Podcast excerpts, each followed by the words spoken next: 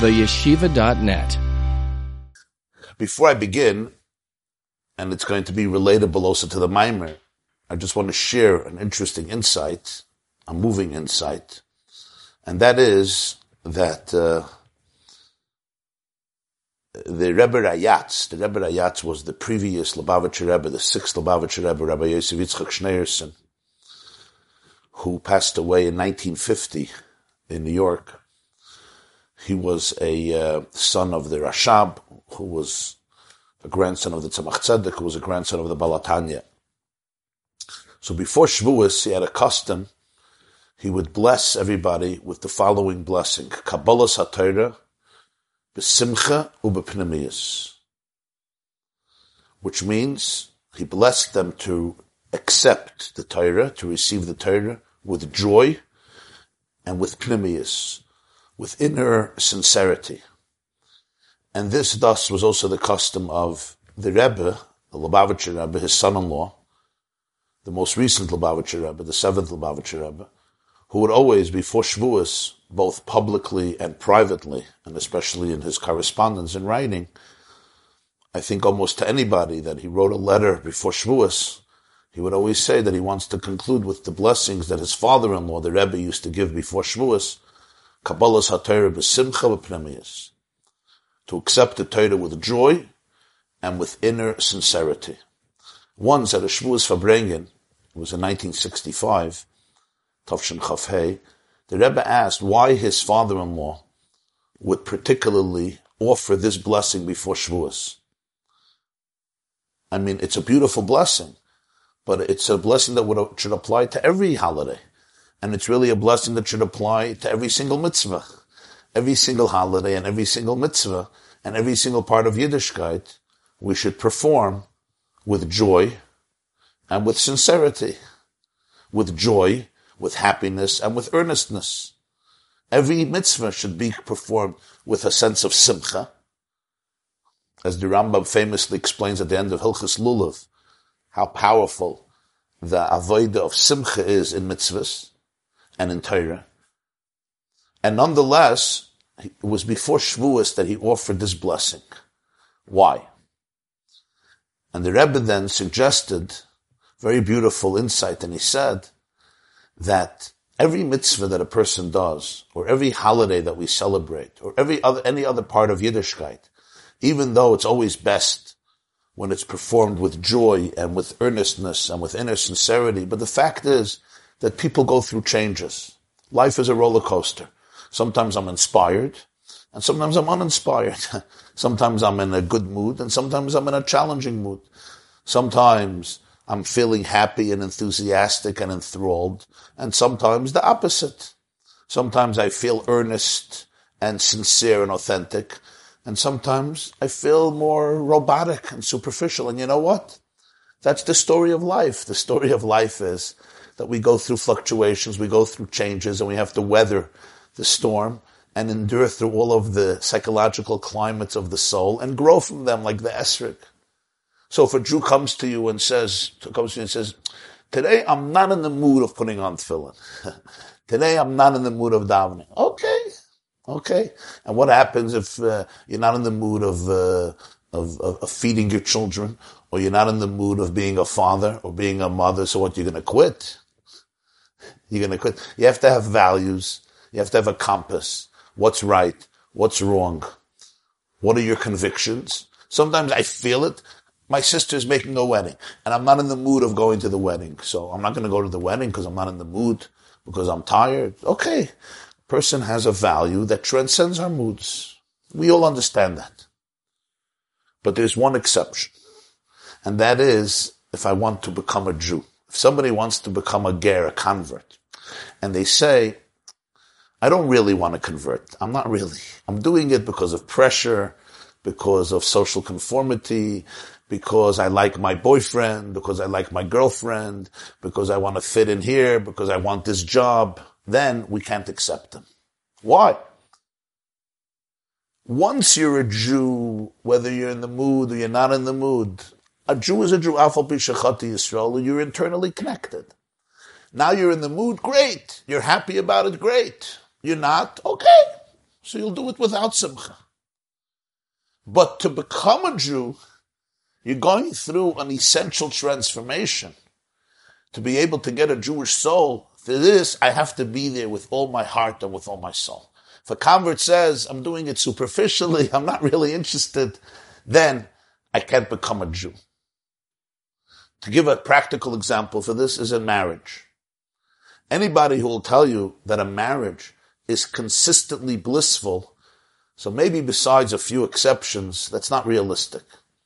Couples have arguments, couples have ups and downs, couples have disputations, couples get into disagreements. That's just the nature of humanity, and it's not a bad thing. People are different, people go through different experiences, and that's normal. What you expect is not that they should always, always be excited about each other, but that they should always be accountable to each other, and they should be guided by a value of not running away, and being honest, and being vulnerable, and being present. The fact that I'm the the prior the the expectation that should always be on top of the world and feeling the deepest joy and bliss in my marriage. If you can, that's wonderful, awesome. But we all appreciate the fact that people may go through different things, especially people who are dealing with trauma and dealing with various issues. They have to be able to respect and have compassion about the fact that their brain comes up with all types of thoughts, but it doesn't have to dictate my values, doesn't have to dictate the truth of the relationship. That's all once you're married. But if somebody says, I'm getting married to this person, but I'm not really in the mood. I'm not really interested. I'm just doing it because I've been pressured, uh, because other people want me to do it, because they say it's good for the family, they say that it's good for this and for that. Oh yeah, yeah, yeah, that's not good. Halachically, marriage has to be with the full consent of both the husband and the wife. Once you're married, Marriage goes through different stages. Sometimes it's very inspiring. Sometimes you have to work through some issues, but to get married, you have to be fully there. From all the holidays in Judaism, Shavuos is the time that the Jewish people went through a conversion. The Gemara says in Yevamos that Matan Torah was the time of Gerus. That's when the Jews became a people. And every year on Shavuos, we re-experience and reenact the experience of the first Shavuos. So that's why when it came to Shavuos, the Rebbe's would wish Kabbalas HaTorah b'simcha or b'pnimiyas. Once you're a Jew, now you go, you move. It should always be with simcha and with pnimiyas. But we can appreciate the fact that a person goes through different stages. When it comes to Shavuos, Shavuos is the holiday of identity. Shavuos is the Yom Tov that defines who you are, not just what you do. Defining who you are, this has to be with full consciousness.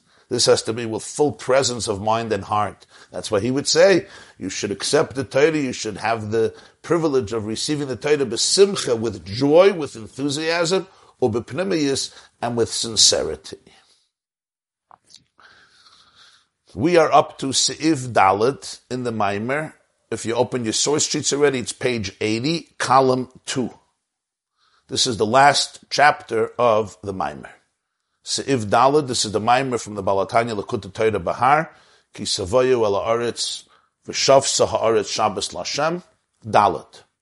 Second column, page 80. If you like the Hebrew numbers, it's page Mem, column 4, in middle of the page.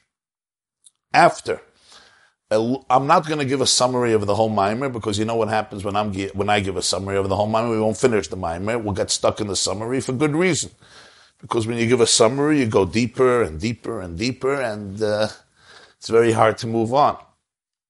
So therefore, I'm going to ask everybody to chazer the mimer on their own. This is a mimer that you should know well, to review it, and if you haven't re- heard it yet, if this is your first time here, welcome, and you'll have a chance. You could replay it either on double speed, as some people say, or as the others say, that music you don't listen to in double speed, but I don't get involved in that question. That uh, depends on how your brain works. But the bottom line is, try to learn it so you'll understand everything till Siv Dalad, and then you'll appreciate more what we're learning. But the bottom line is, if we're going to summarize, summarize it literally in a few sentences, the Alter Rebbe spoke about Pischili Achoisi, that was chapter one. Open up the door for me so that you can experience me as your sister.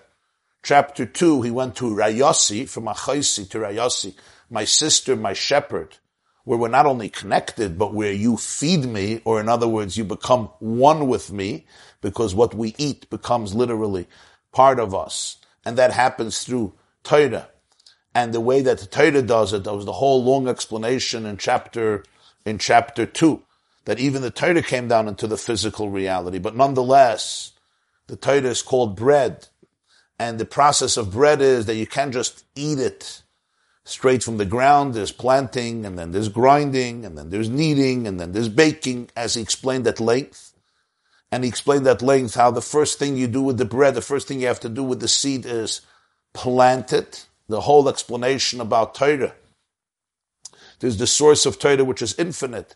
There's the way the Torah comes down here, which is the seed. And when the seed is planted in the earth, it produces the tree with all of the delicious fruits, which represents this three dimensions of Torah, the Torah in the source, and the Torah in Gan Eden, and the Torah the way it is down here, which is why the Alter Rebbe says, that when a person understands the Pnimiyas Torah, so then the seed becomes aligned with the earth, and then one can appreciate schar mitzvah mitzvah, the actual fruit. And essentially, this is one of the major functions of Torah Sachsidis, of Pnimiyas Torah, generally Pnimiyas Torah, especially the way it was revealed and articulated in the teachings of Chassidus, which really takes every single theme in Torah and sees it the way it is in Gan Eden, meaning its spiritual essence, its psychological and emotional core, where the technical and intricate intellectual nuances and details and themes are very powerful, but they're also reflections of the infinite divine wisdom that is flowing through these ideas.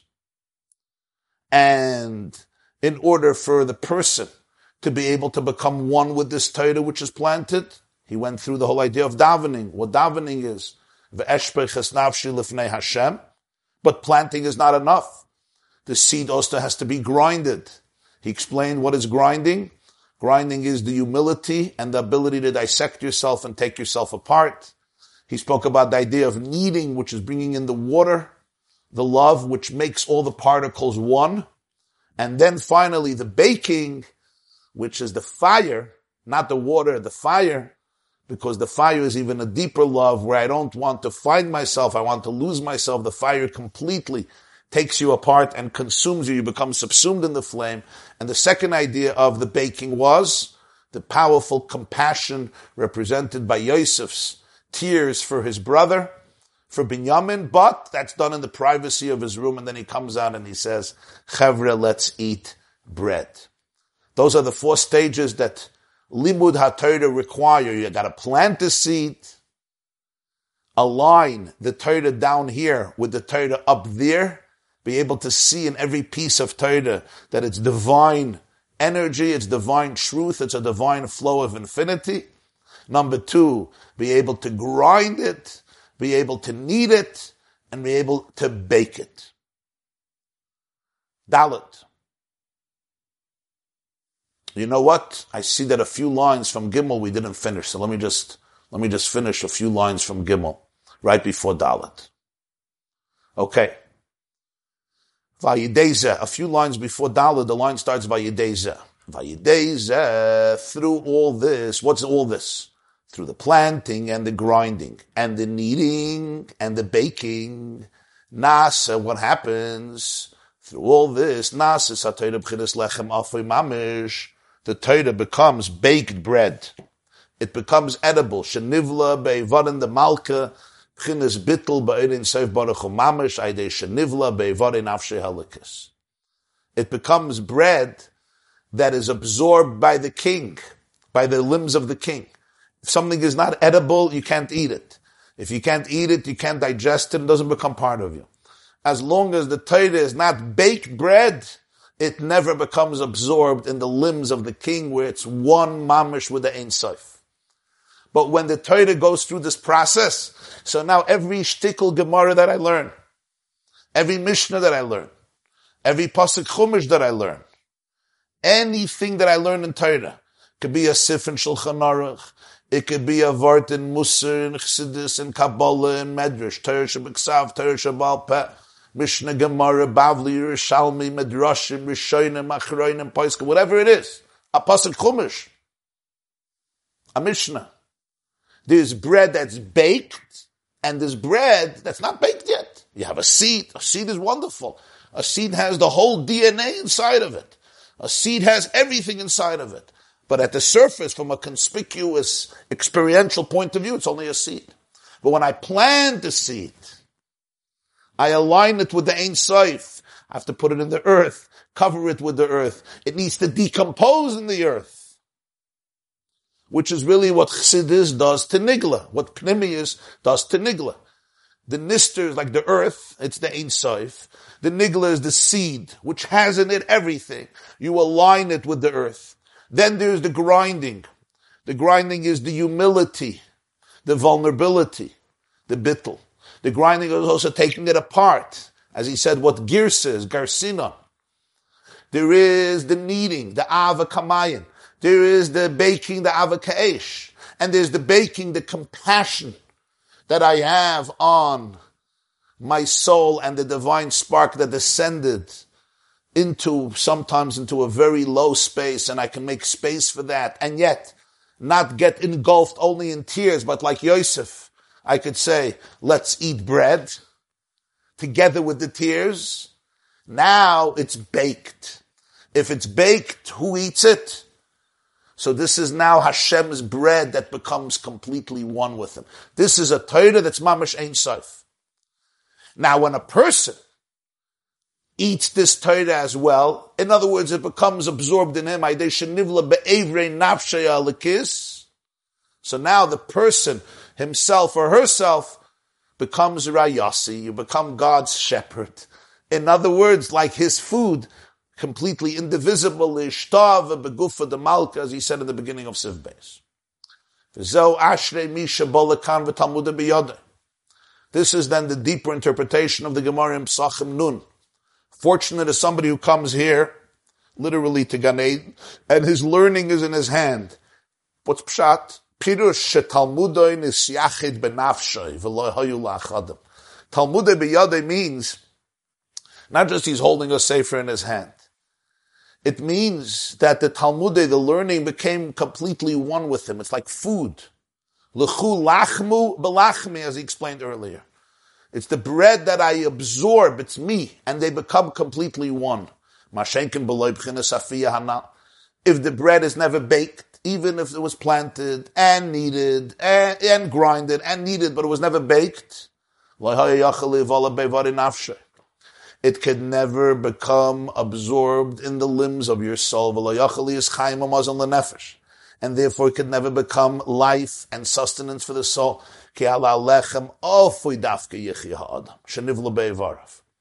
It's baked bread through which a person lives. In other words, the edible bread. A person can eat dough. I guess if there's a crisis, you eat dough. But it's not something that's going to sit well in the body. I guess if there's a crisis, chas v'shalom, you'll eat flour, but it's not something that the body retains. It's not. You have the flour and you have the kneading and you have the baking. Now you have a shtickle bread it's a whole different story. If it's not baked, the keva, the keva is the abdomen, the stomach, can't cook it, can't digest it, can't turn it into cooking is taking something raw and turning it into something edible. But your intestines also have to cook. Every food that comes into our digestive system has to go through a process of transformation until it could be transmitted to the right part of the body that can use this food in the most useful way. This is the miracle of digestion. One of the greatest miracles of biology is the system of digestion. How your body knows to take a piece, all the foods of the world, whatever comes in, could be an apple, could be a peach, could be an omelet, could be goat cheese, could be a watermelon, could be a piece of chicken, could be sprouts, could be sprouts or the covered shmuas. It could be healthy cheesecake, which means without sugar. Or maybe without carbs, if you could do that. Whatever it is, goes into the body, goes into your mouth, the body says, okay, chick chack, step one, step two, step three, step four, step five, before you know it, you don't even, we do it unconsciously, we don't even know how it works. Children, infants do this, toddlers do it. How does the body know how to do this? What you have to learn in university, you have to learn in books or videos for years and years. The digestive system, somehow, the baby's body knows it. Azoy, azoy, azoy. How do you explain that? How do they know this? No, I don't know it. You don't know it. We've been doing it. You say you're doing it for 42 years and you still don't know how you do it. This is incredible. But the keva somehow cooks it all and makes it happen. If it's not baked, if it's not edible, you start eating raw potatoes. You start eating raw flour. You can eat it. And the chas v'shalom in a time of crisis, people will eat anything. But that's not the way to eat. It can become part of you. You're going to get nauseous. You're going to get sick. You're not going to feel sustained. You're not going to feel alive. You eat the food that's raw, it's going to remain separate in your intestines, in your stomach. It's not going to become absorbed in the limbs. This is a metaphor. If you don't bake the Torah, if there's no fire, a person learns and learns and learns. Uh, but felt the fire, there's no oven. You need the oven that comes from the echad, the echad. The echad creates a fire. You remember Zachar, Vishamar, Bedibur? Echad. The Alter Rebbe said you have to remember and protect in every single thing in the world and in every word the echad of it. If there's lacking a fire and there's lacking the compassion, the fire, the warmth, the compassion of Yosef for Binyamin ben Oini, what happens?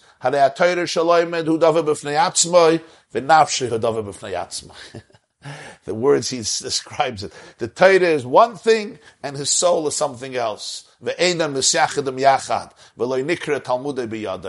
Talmud is not in his hand. Talmud in his hand means it's inside of me. It's in, in not just in my hand, in my physical hand. Talmud biyada, you say, ahatas in hand. It's inside of me. It's part of me. The great, the great challenge of Yiddishkeit is you have a person, some of you know this very well, he knows all the information. He may even like the information, but it's not part of me. It never becomes part of me. It never became baked bread. It never reached that point. Sometimes it's not even planted. Sometimes it's not grinded. Sometimes it's not needed. But sometimes, even if it, that happened, what's missing is the fire of the baking that allows the lechem to become completely edible, v'talmudoi biyodoi, so that it's completely one with me. Dalit. But before a person learns, Sarach Gamkin Pchinis Balakan. The Gemara says, Ashrei mi shebalakan v'talmud. He has to show up here. What does it mean he has to show up here? Showing up here, as he said earlier, what's Ashrei mi shebalakan? It's talking about Misha Balakan, somebody who comes to the higher world, somebody who comes to Gan Eden, the Biyade. So the Alter Rebbe explained earlier, in chapter 3, what's the idea of Balakan? Balakan means that he shows up into the relationship. He's present into the relationship with Hashem, as he said before, that a person learns after davening. The Shulchan Aruch says, based on Masech Brachas, that we go Beis HaKnesses, Beis HaMedrash. The time of learning is after davening, because during davening, the person arouses the love and arouses the alignment, the Mesiris Nefesh, the Bittul, that the Nefesh Elikis unites with its source, as we explained in earlier Shiurim, what Tefillah is. So the person shows up through Bittul, the person shows up in the world of Elikus. And then the Talmud is together with him. So he says, "Achkoidim sheyilmud before you learn tzarich liyas tzarich gamkin b'chinas balakan dainu la'oid it is ava b'tfilah b'mesiris nefesh a bitul mitziyas elav yizbarich kadei sheyuchal lilmud achekach al derech hanal." In order for to be a person be able to learn this way, first I have to daven, and davening is the time when I, I arouse the love. But mesiris nefesh, mesiris nefesh means I dedicate my soul. I align my entire mitzias with Hashem so that afterwards, when a person is balakan, when a person shows up here, then he could learn in the same way. And therefore, the real time for learning, the Shulchan Aruch says, is right after davening. Because after davening, the learning has that focus, has that depth, has that intensity. When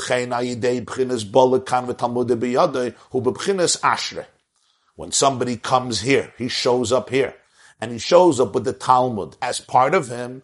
This is the person about Chazal say, Ashrei Misha Balakan v'Talmud Because what is davening? Davening is when the person arouses within himself or herself the state of achoisi.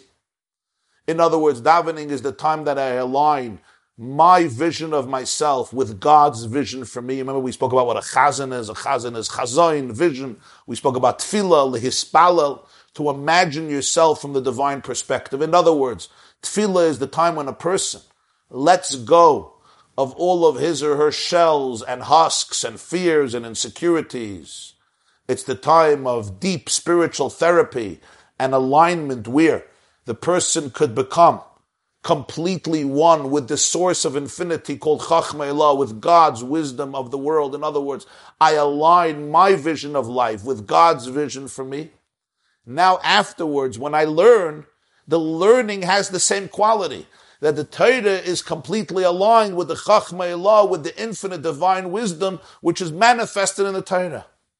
And then there's a complete unity that the light of the Torah is completely united with the light of the Nefesh Halakis, and the Torah itself is united with its source. Vizehu, and that's why, after the parentheses, we go back to the beginning of the Maimer. Do you remember the Alter Rebbe's question at the beginning of the Maimer? His question was, right in the beginning, it says in the opening of Bahar, Ki savoyu el aretz hashani noisel lachem, v'shavsa ha'aretz shabbos lashem, Sheish shanim tizra sadecha, sheish shanim tizma karmecha vasafta es tfuasa. Shana hashviyis is Shabbos, Shabbos Lashem. When you come to the land that I give you, the earth should rest for a Shabbos, a whole year of rest. Six years you plant, six years you prune, and the seventh year is Shemitah, the sabbatical year of serenity and rest. And Alter Rebbe asked, it sounds like right when you come to the land, you should celebrate Shemitah, but that's not the case. First, you had to work the land for six years, and then was Shemitah. But the Torah in Bahar makes it sound, when you come to the land. Right away, Shemitah. And then he says, six years you should work, and the seventh year should be Shabbos. It's extremely strangely phrased. When you come to the land that I give you, you should work the, pl- you should work the earth for seven, for six years, and on the seventh year, V'shav Shabbos Lashem. That's not what the Pasuk says. Even though halachically, in reality, that's not the case, as the pasuk explains itself later on. First, you have six years, and then you have Shabbos. In order to understand this, Dr. Rebbe said, let's explain the whole pasuk in Shir Hashirim. Doidi doifik pischili rayasi yoinasi samasi. That's how we got into the whole discussion. And he started to explain that there's a constant relationship because we are chelik alakami mal mamish, but the relationship could be concealed. And he spoke about emes lamitoy and emes and what blocks the relationship. And you have to open up hole, you have to open up a door, pischil, you have to break through the blockages and the cover-ups, and the love could sometimes be concealed by all of the addictions of the person, which are really an outlet of that love, but they don't realize it. We explained this all at length in the previous classes. So the Alter Rebbe comes back now when he says, V'zeu kisavoyu ala aretz pirush Miyad kisavayu. Right when you come. What's kisavayu? Shubchinis balakan. We spoke about the Gemara, Ashre Misha balakan. Fortunate is the person who comes here to this, to the higher world, to Olam Haba, v'talmud biyade. So Alter Rebbe says, right when you show up, right when you come to the land, miyad ki savayu, v'ya'oidu es ha'ava, b'bchinis tefillah, b'chinis nefesh, k'moshe kosov, Right, when you come, kisavoyu when you, when you come, and you arouse your love to Hashem, which is what real tefillah is. As we said, tefillah is called nefesh. Tefillah is the time. Hashem. Chana said, I pour out my soul to Hashem. And what does it mean you pour a soul? How do you pour a soul? You pour water. You pour wine, you pour apple juice or orange juice or mango juice. How do you pour a soul? The idea is, as he said, pouring the soul is that I allow my soul to go out of all of the traps, to go out of all of the confinements. I pour it out. If something is contained in a bottle or in a can, right? I open it up, I open the lid, and I pour it out. So I pour my soul. I allow my soul to go free. I allow my soul to war, to, to soar. That's why it's called the Eshpeches Nafsh. So he says, Hu Pchines Eretz Al This is Kisavoyu El Haaretz. You come to the land. The land is also the spiritual earth, the divine earth, which he explained earlier was Malchus. It was Dvar Hashem Zu Halacha. It's the mother earth, feminine earth. Hakal Hayim which is the source of all vegetation. As he said before, in Siv Beis, that this is the Dvar Hashem, the source of Kayach HaTzameach in the Eretz. I align myself in davening with the Eretz El with the divine source of everything, which is called Mother Earth. Ashani Noisim It's the land that I give you. The pasuk says, "Ki because true love is the love that comes from above. But the person has to be open to it. I have to inspire myself. And then whenever there's an arousal from below, there's an arousal from above. The real love is always a gift. Real love is not something that I create on my own. I can open myself up to it. Isarusa de Lasata creates Isarusa de La'ela. Meaning, when I open myself up to it, then I'm a keli, I'm a vessel to receive the gift. But the ava hamitis yabam The real love is something, a gift that Hashem gives you. Va'az v'shav saharitz. So when you show up, Kisavayu kisavoyu it's when you show up to this relationship in davening, God is waiting. But show up, kisavoyu alaretz. Balakan, come here, kisavoyu, ba, be a ba, show up show up with this relationship, and I'm going to give it to you. Your tak is showing up, but the love is coming from me. So the first thing is v'shavsa are Shabbos lashem dahainu k'mashakasu b'sifrid tznius. Sifrid tznius is one of the sections of Zohar. It's called Sifrid tznius. It's one of the very complicated sections in the teachings of Kabbalah and Zohar. So he says over there in Sifrid of v'shavsa it means va'ara is batolas. V'shavsa, it literally means the earth should rest. The Sifra Ditzniya says, Va'ara is batalas. The earth is bottle. The Hainu, Sheyiyah Pchin is bittel. V'shavsa aretz means that the earth becomes is batalas. Literally, is batalas means, in Yiddish there's an expression, a battled, right? A heilig bottle, negate bottle.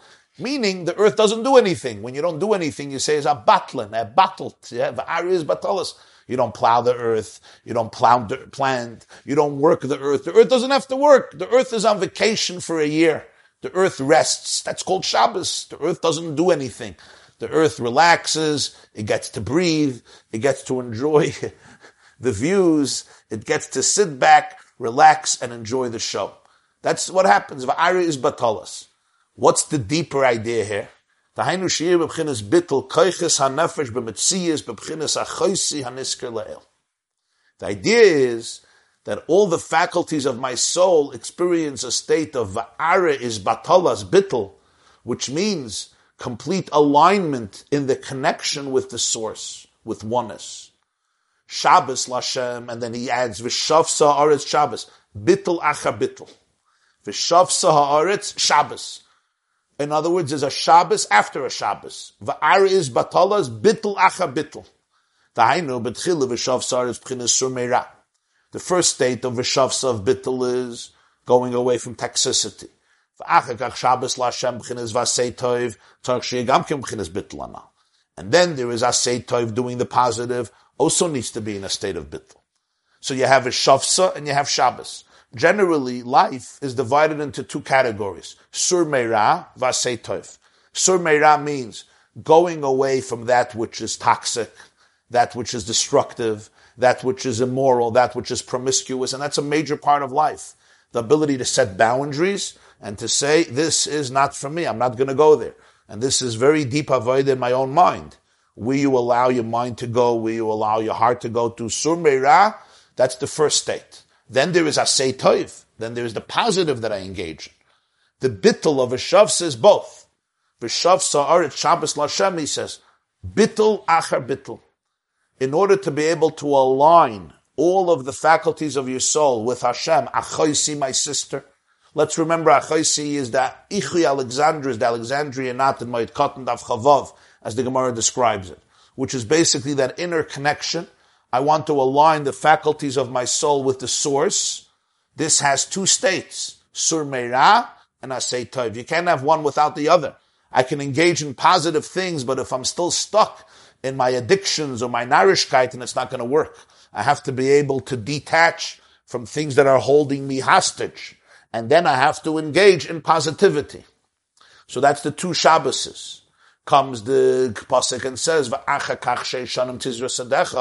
now, after a guten davenen, now you could plant your field for six years. Elu shisa sidre mishnah.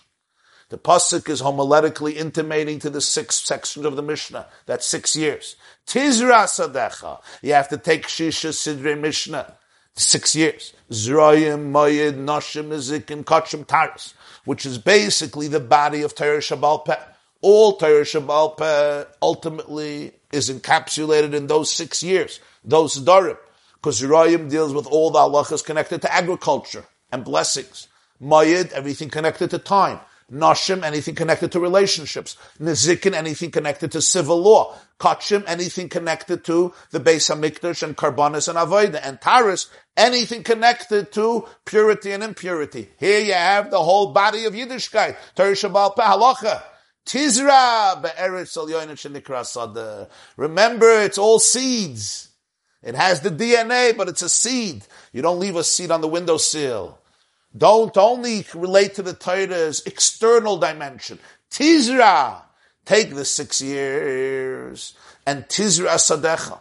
Plant the Shishisidri Mishnah. Where should you plant it? Be'eretz Yoina. In the divine earth, in the divine Koyach HaTzemeach, in the divine infinity. Shenikra Sada Chakal Tapuchin Kaddish. In Kabbalah it's called Chakal Tapuchin Kadish. Chakal is a field. Tapuchin Kaddish is holy apples. Friday night, those who say before Kiddush, the, the liturgy of the Arizal, Askinu Sudasa, the Meimnusa, Shleimasa, Chadvasa, the Malka Kaddish, Askinu Sudasa, Doi Sudasa, Dachakal, Tapuchin Kadishin. this is the meal of the field of holy apples. Chin is Devar Hashem. Eretz Al the Eretz that's called the divine energy. You remember we learned tache is Eish Das. That the power of vegetation in the earth is the divine energy. God said tache, and the Shach writes from the Shimshon, he brought earlier in chapter 2, it's Eish Das, the fire of Torah. That's the Dvar Hashem, which is the Eretz, it's the mother, it's the Shechina that invigorates and makes everything grow. Leah is Kamashal Hazriya So that the Torah should be planted, as we explained at length, the metaphor of planting. V'sheishanim tizmar. And then there's six years of pruning the vine. Hupchenes Talmud. This is the Gemara. Which is the reasons for every Mishnah and the logic behind every Mishnah. In other words, Tizra. now it's Gishmak. Al This is obviously an explanation not in the literal words, not in the literal meaning of the words, but in the spiritual meaning of the words. Now we understand why he says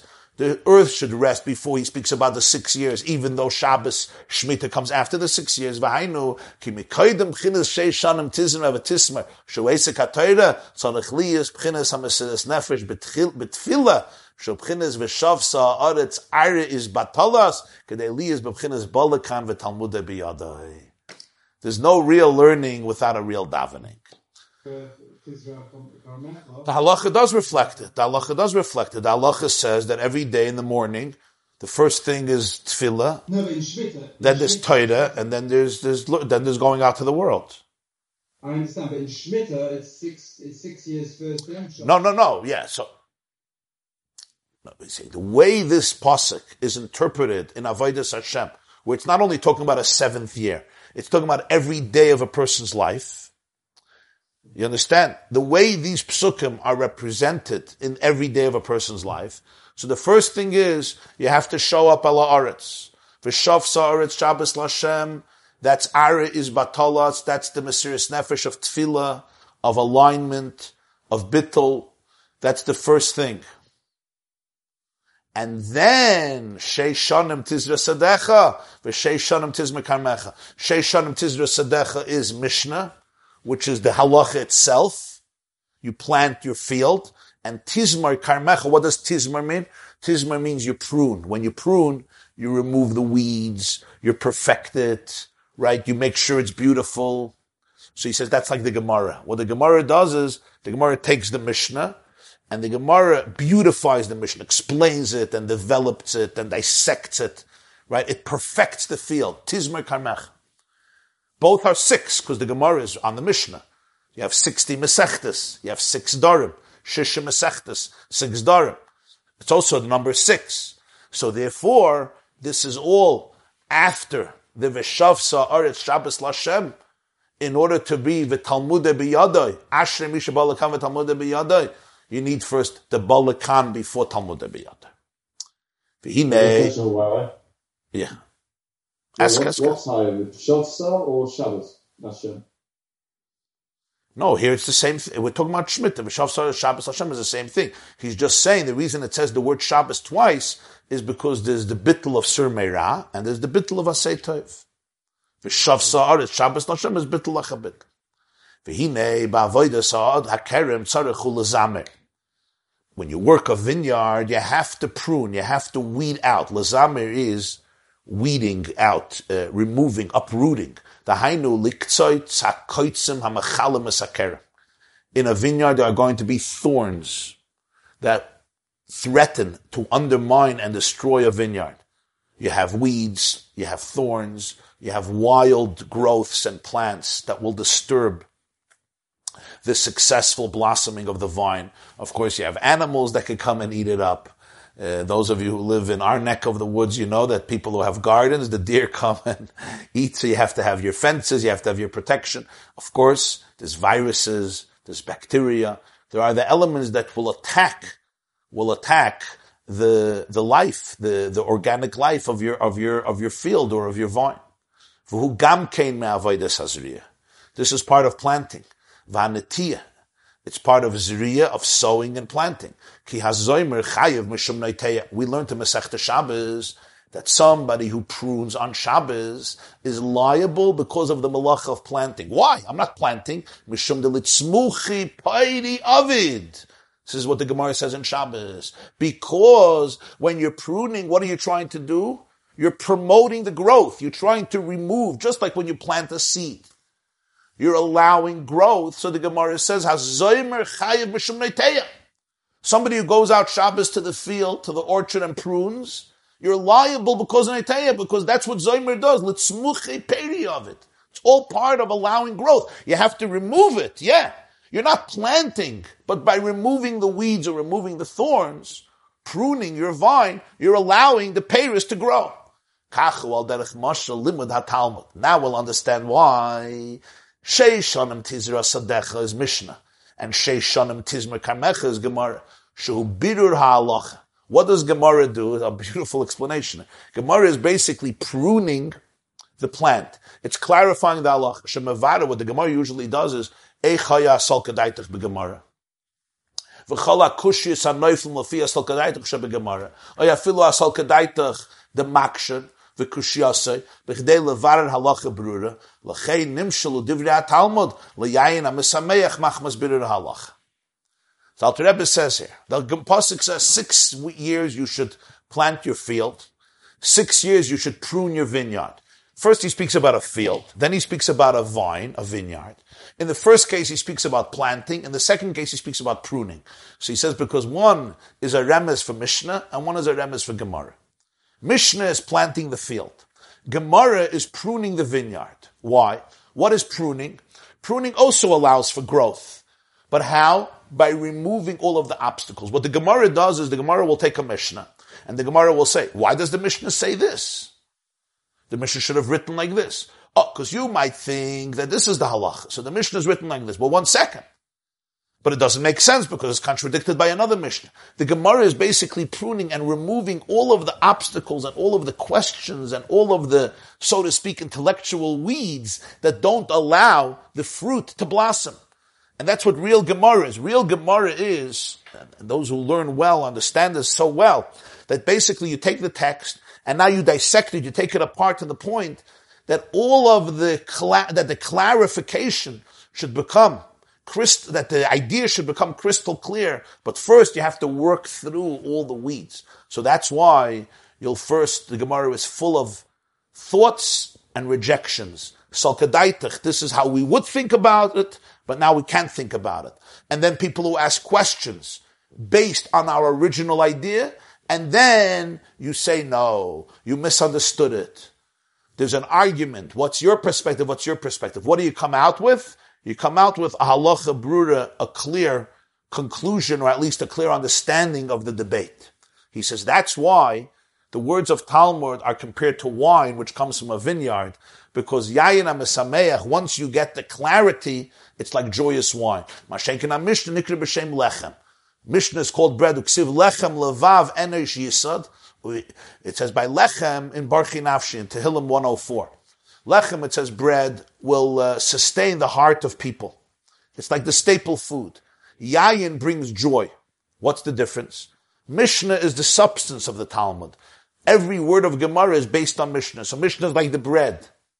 But the Simcha, the clarity, the real understanding of it, the full depth and enjoyment of it, that's the wine, and that's the vineyard, and that's the Gemara. And that's why here it's about planting, and here it's about pruning, because the whole Gemara is about pruning the vineyard. It says about wine, as we learned in Tehillim, wine brings joy to the heart of a person.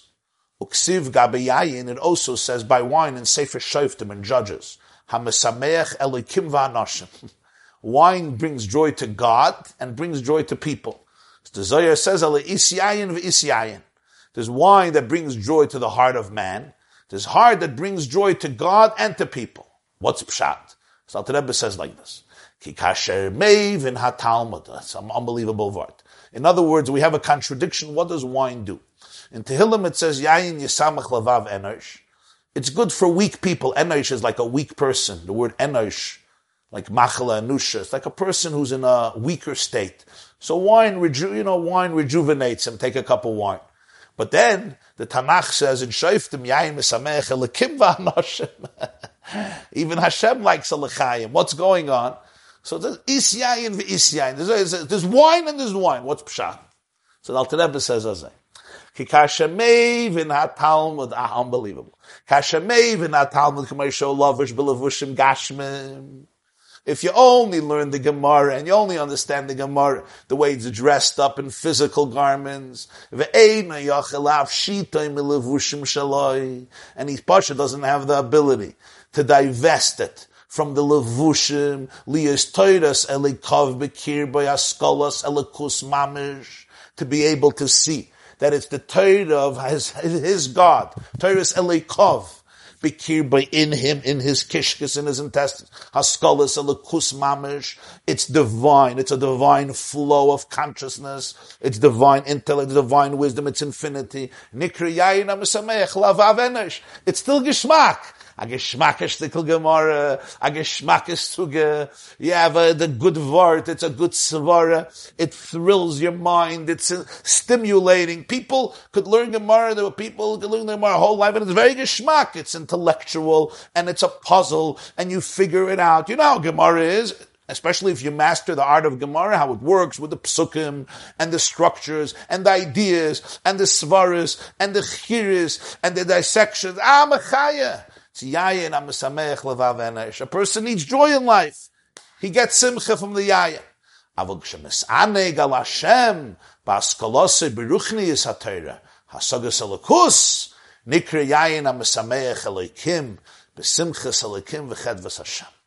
then there is learning where the levushim, hagashmim, the physical garments of the Gemara are garments that are all there. You understand the whole, all the intellectual brilliance.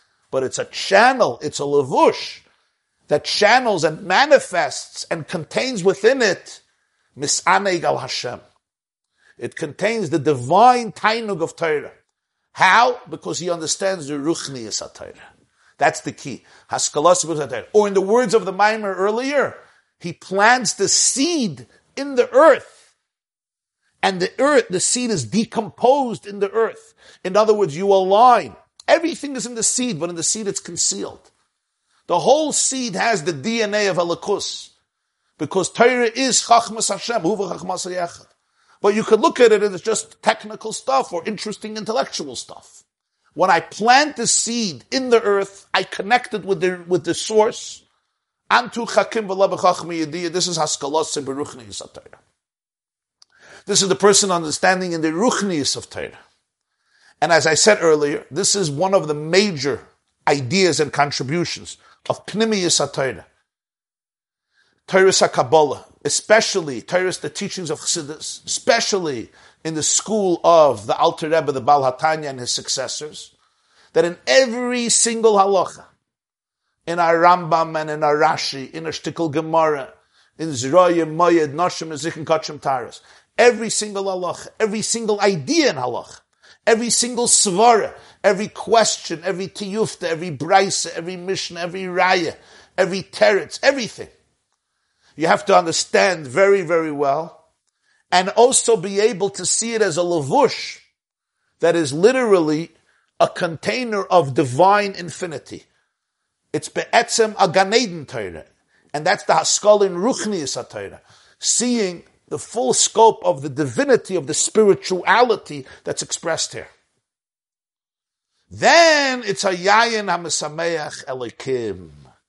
Then it's a different wine. Then it's a wine that doesn't only rejoice the human being in me, it also rejoices the divine inside of me. And that's why you see sometimes a person will say, I'm learning, I'm learning, I'm learning Gemara, I'm learning, I'm learning all these stuff, but I'm not inspired. Of course. Of course, because your intellect is being stimulated, which is amazing, which is a beautiful thing. And it's a big mitzvah and it's gavaldik. But your soul, your divinity is not being stimulated. The wine is bringing joy to the person, but not to God inside of you.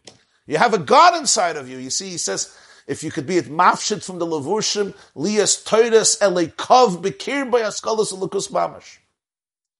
If you can go out of the levushim, if you have that, that, that ability, you're taught how to be able to learn Torah and know that every svara in Gemara is chachmasoi or itzayin shalakadosh baruch It's Hashem's will and wisdom. And it's not just a knowledge, it is, I believe it, but it's actually seeing it in the Torah. It's seeing it, it's learning it, it's, it's a whole methodology, it's a whole approach. So that the Torah's elikov is in him and it's askalas alakus mamish. Then it's a different wine, then it's a wine that's mesameach de elikim the Elikim inside of me, besimchas Elikim v'chedvas Hashem. And that's the two wines. Isyayin v'isyayin, depends how you learn a shtickle Gemara. Haskalas Elikus means an, a, a, perception, a, a, perceptive, from the word seichel, a skill, to appreciate, to conceive, to understand. So here, for example, we learned about planting and pruning. We learned, the, we learned a whole thing in this mimer about planting. If you learn Mishnayos, there's a lot of Mishnahs about planting. A lot in Seder Zroyim. If you learn Masechta Shabbos, you learn about pruning. We just learned about it. The Alter Rebbe is learning about all these things and explaining it from a spiritual perspective. This itself is a demonstration of this very theme, how he handles these themes, which are nigladika halachic themes, but shows the spiritual relevance. V'hine ksiv, he finishes. The pasuk says, Ki kerem Hashem is Beis Yisrael. The Navi says the house of Yisrael is God's vineyard.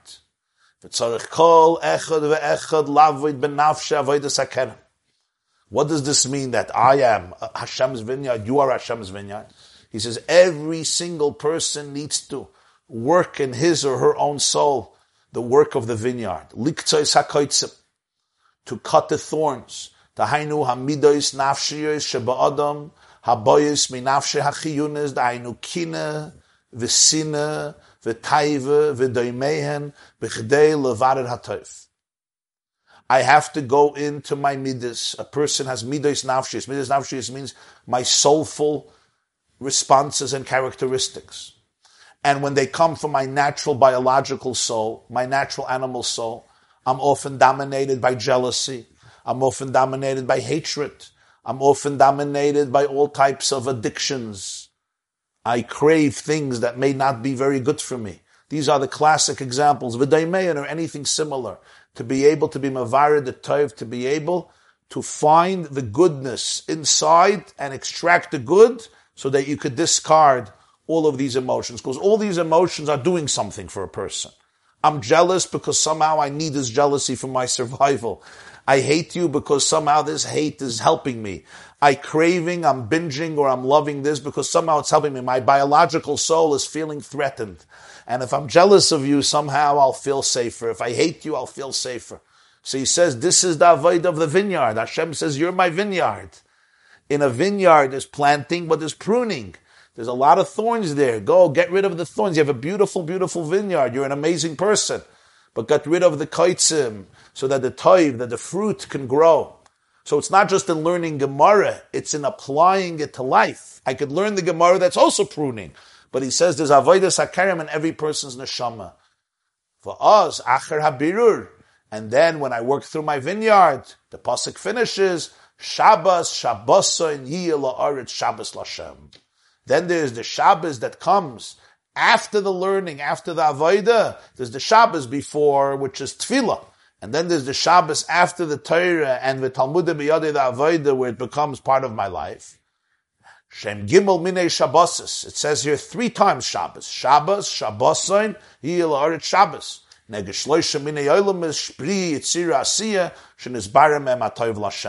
Because when you work through this vineyard, people operate on three levels of consciousness which parallel the three worlds.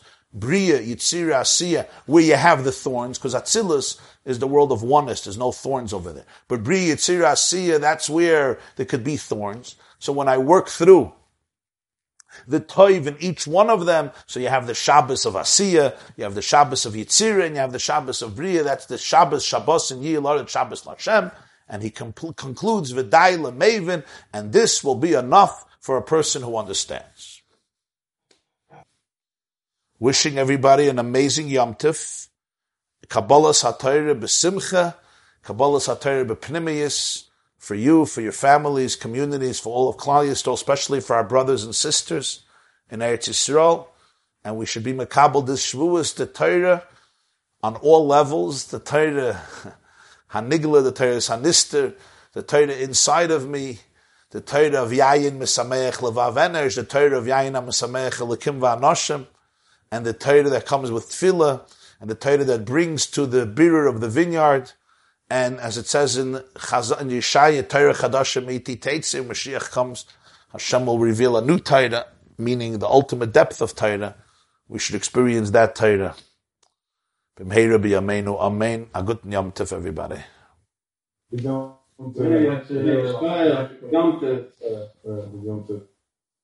Thank you so much, Rabbi Y. I really, really appreciate it. I'm just I, I, got myself a bit confused. There's so many concepts. If you could just the middle of the Maimer, the one, the section was it Gimel or base about uh, Gimel about the process of Torah of planting, grinding. Um, I get it on a on a sort of structural level. But if you could just help me on a panimius level, just to understand what, what, what the process really is, what, what we're supposed to be thinking as we go through Torah, the, the four state, the three stroke four stages. Right. So I think one one one takeaway, one major takeaway is, and this is a very it's a subtle thing, it's a sensitive thing, but the truth is when you learn Chassidus for a while, especially the Alter Rebbe's Chassidus, especially Chassidus Bechlal, but especially the Alter Rebbe, the Baal HaTanya's Chassidus, you become sensitive to this, and that is you could almost experience it in a very visceral way. At least I could. Somebody is teaching Gemara if it's yayin yisamach levav enosh, or it's yayin amasameach vanoshim.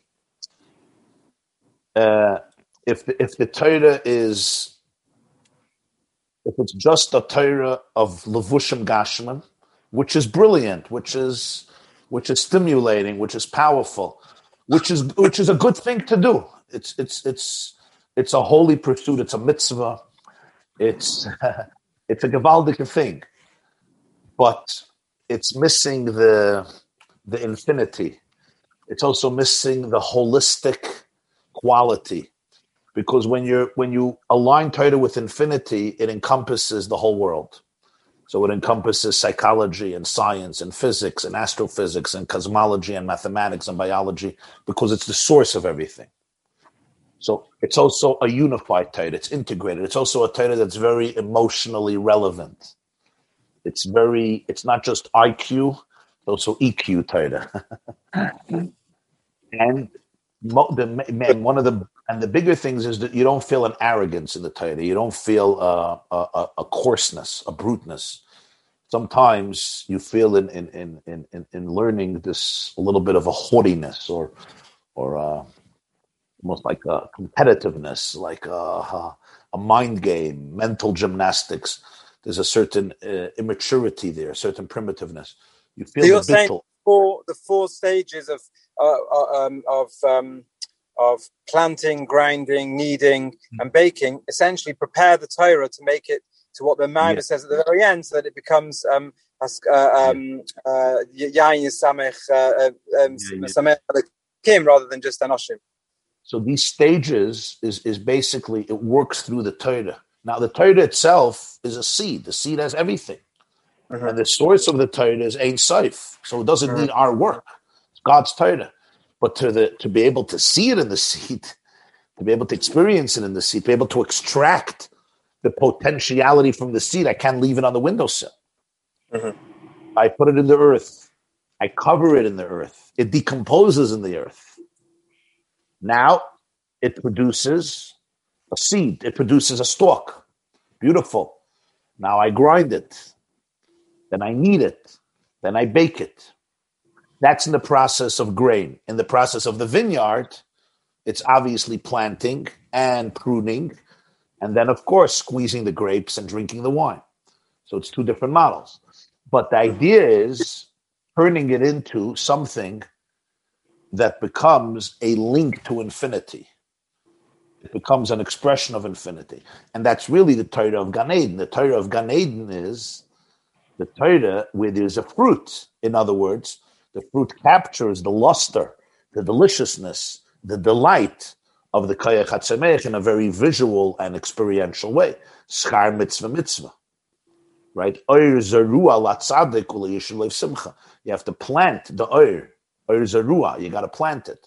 And when you plant it, star mitzvah is the mitzvah itself. It's the seed itself. You're not getting anything else.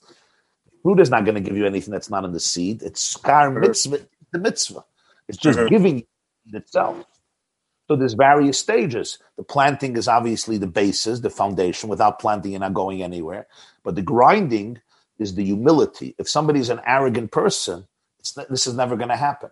To be a keli for chassidus, for pnimius, you need complete humility.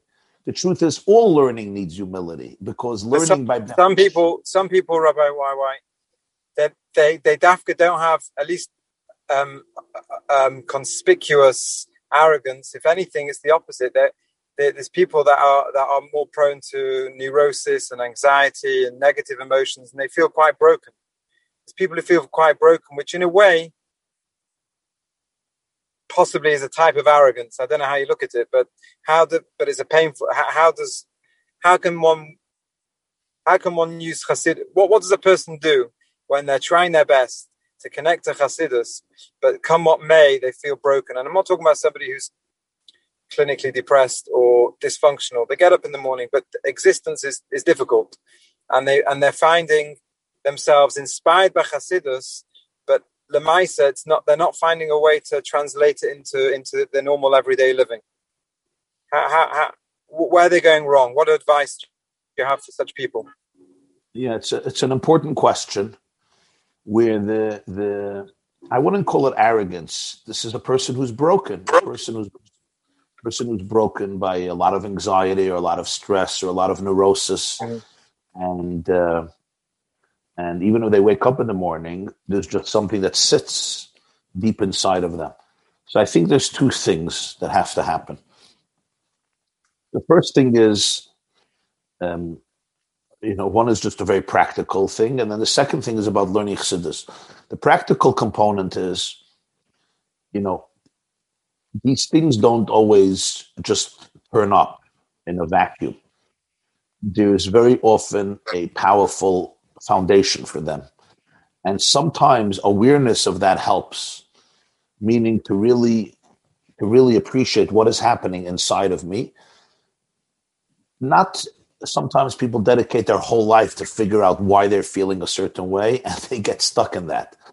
But I mean awareness that's limud de maisa, to appreciate the dynamics in my brain, just to understand enough of why I'm responding the way I'm responding so I could be comforted and almost see it as a predictable trajectory, which now I have a choice to change. In other words, neurosis is not so neurotic or anxiety doesn't cause so much anxiety when I can identify exactly what is happening and why it's happening. I'll give you an example. I'll give you an example. If I'm trying to drive, let's say, from uh, here from Monsey, New York, I want to go to Manhattan. Manhattan is a 45 minute drive from here. Mm-hmm. Okay.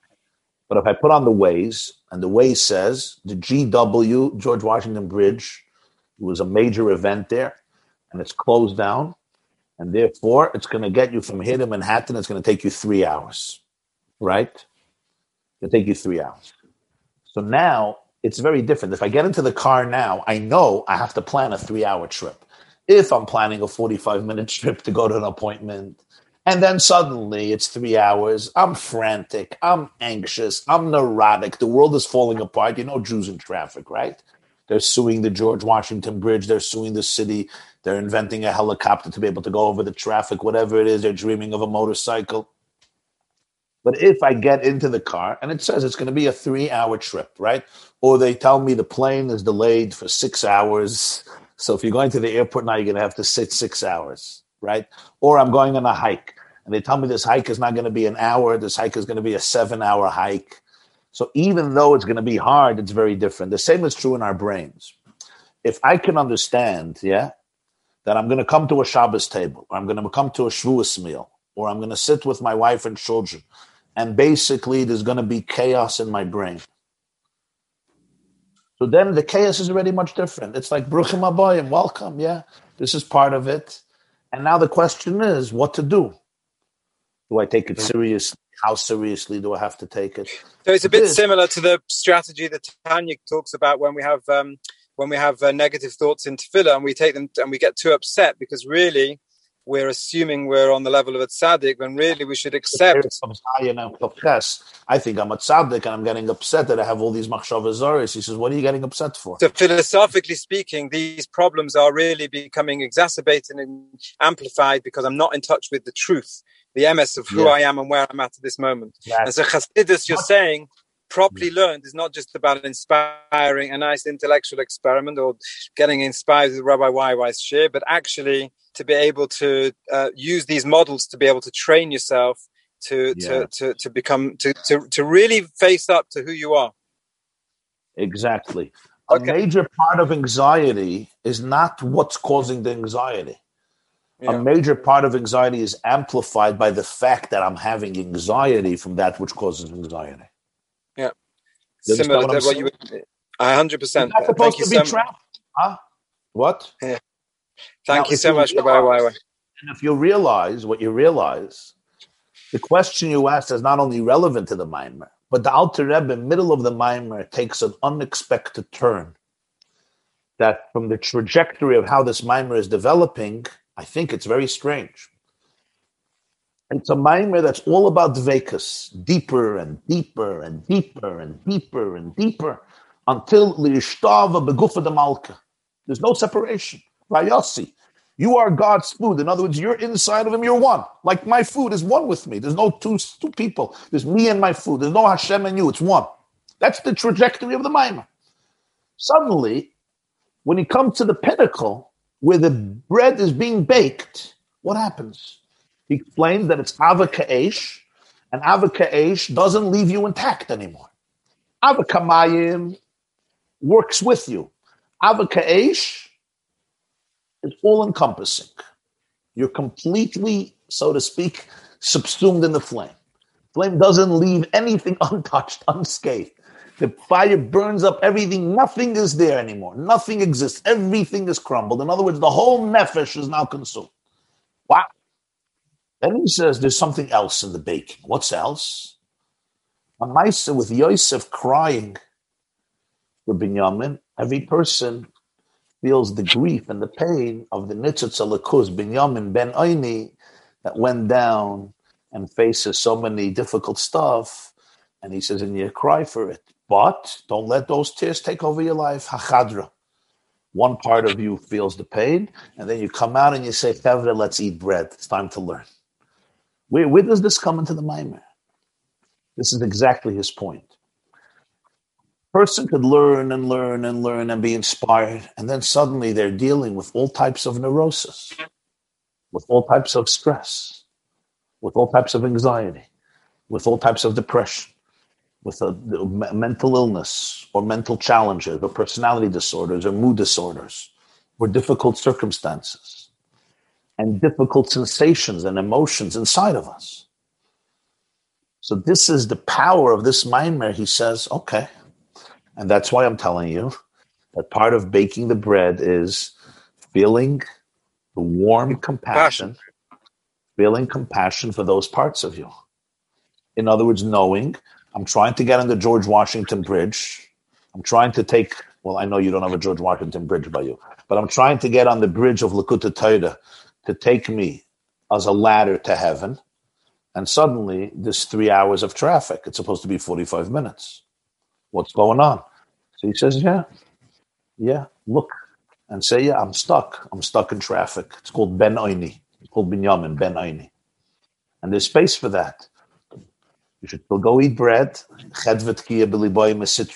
There's joy in my heart from this side. There's tears in my heart from this side. And they're not a contradiction. They work together. That's the story of life. Why does he put that into the Maimer right and smack in the middle? Exactly for this reason. And the awareness of that makes it much Thank you, easier Thank you so much, Rabbi YY. I'm getting a bad reception and I'm going to have to go now as well. But thank you so much. I wish you a good Yom Tov. Good Yom Tov. and everything. thank you very much for this explanation. It's give, been very, very helpful. Thank you. Give, give over the teachings to your chavra over there. Thank you. I'm learning the Maimer actually with my son. Oh. And my 16, 17 year old. So I'm sure I, I, I, I can't be Masbir as good as you, but uh, I'm trying. Thank you so much. Good Yom Tov. Good Yom Tov. Amen. Amen. See ya. This class is brought to you by the yeshiva.net. Please help us continue the classes. Make even a small contribution at www.theyeshiva.net slash donate.